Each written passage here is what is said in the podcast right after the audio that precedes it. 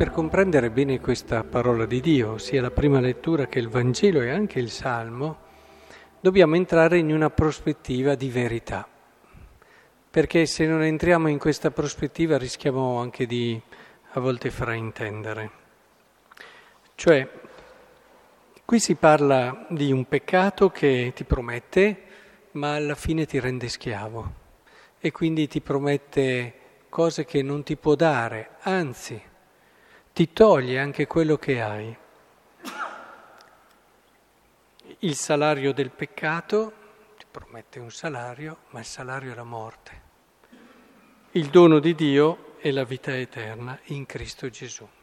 Ecco allora la prospettiva, il lasciare il peccato per entrare in un orizzonte di vita eterna che deve sempre richiamarci però la verità anche dell'esistenza. Non dobbiamo mai dimenticare che la vita eterna è anche una vita vera su questa terra. Noi a volte in modo un po' superficiale facciamo dei paragoni, vita eterna, stare bene.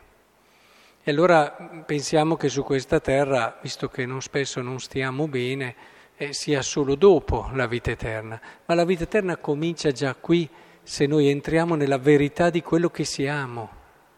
Perché se entriamo nella verità di quello che siamo, anche le sofferenze, anche le prove, anche le difficoltà acquistano un significato e un senso nuovo che non ci toglie la vita, anzi, anzi, ci permette di entrarci sempre di più.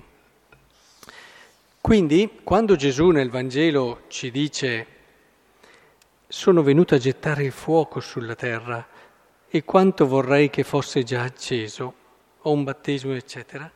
Non, eh, non, è che dice, bene, adesso io voglio che diventiate dei rivoluzionari, delle persone che, che rompono qui, rompono là, anche perché dopo si dice, d'ora innanzi se in famiglia vi sono cinque persone, saranno divisi tre contro due, due contro tre, si divideranno padre contro figlio, figlio cioè è che il Signore sia venuto a portare questo, cioè, penso che sia abbastanza ovvio, è venuto piuttosto a portare questo desiderio, questa verità dell'uomo.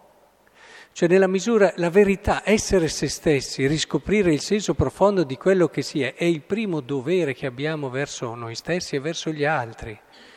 Ecco che allora quando anche, e questo lo fa semplicemente per, pensate al fuoco, pensate al fuoco, fuoco che eh, si mette l'oro nel crogiuolo e purifica, e purifica tira fuori la bellezza dell'oro, la verità dell'oro.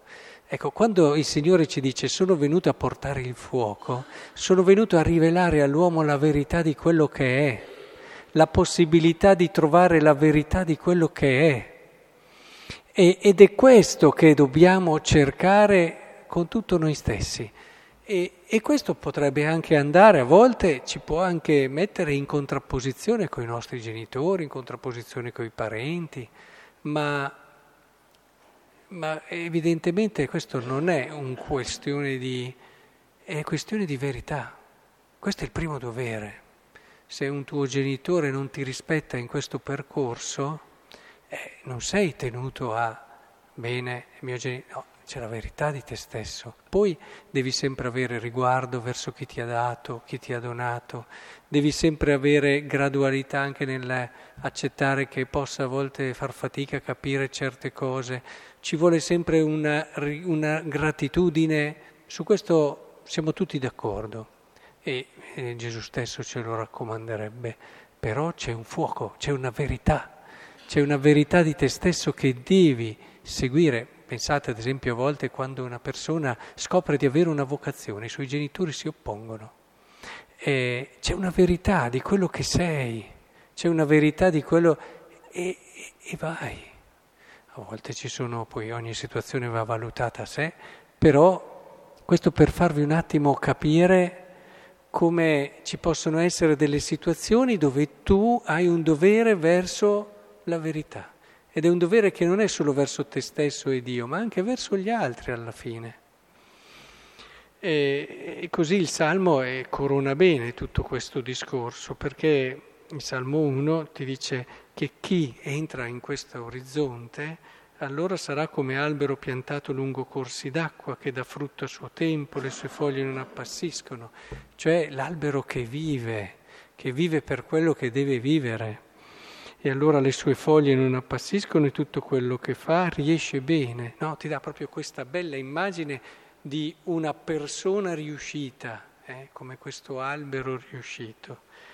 Ecco allora che il Signore ci aiuti in questo percorso non sempre facile, a volte per una paura e timore eh, si rinuncia a un percorso di verità, eh, per non rompere troppo una tranquillità o certi equilibri. Come ho detto prima, non dimentichiamo mai la gratitudine verso certe persone, soprattutto quelle della famiglia, il rispetto e tutto, però c'è un dovere di verità che dobbiamo cercare, che, verso il quale siamo chiamati prima di ogni altra cosa e che dobbiamo cercare prima di tutto.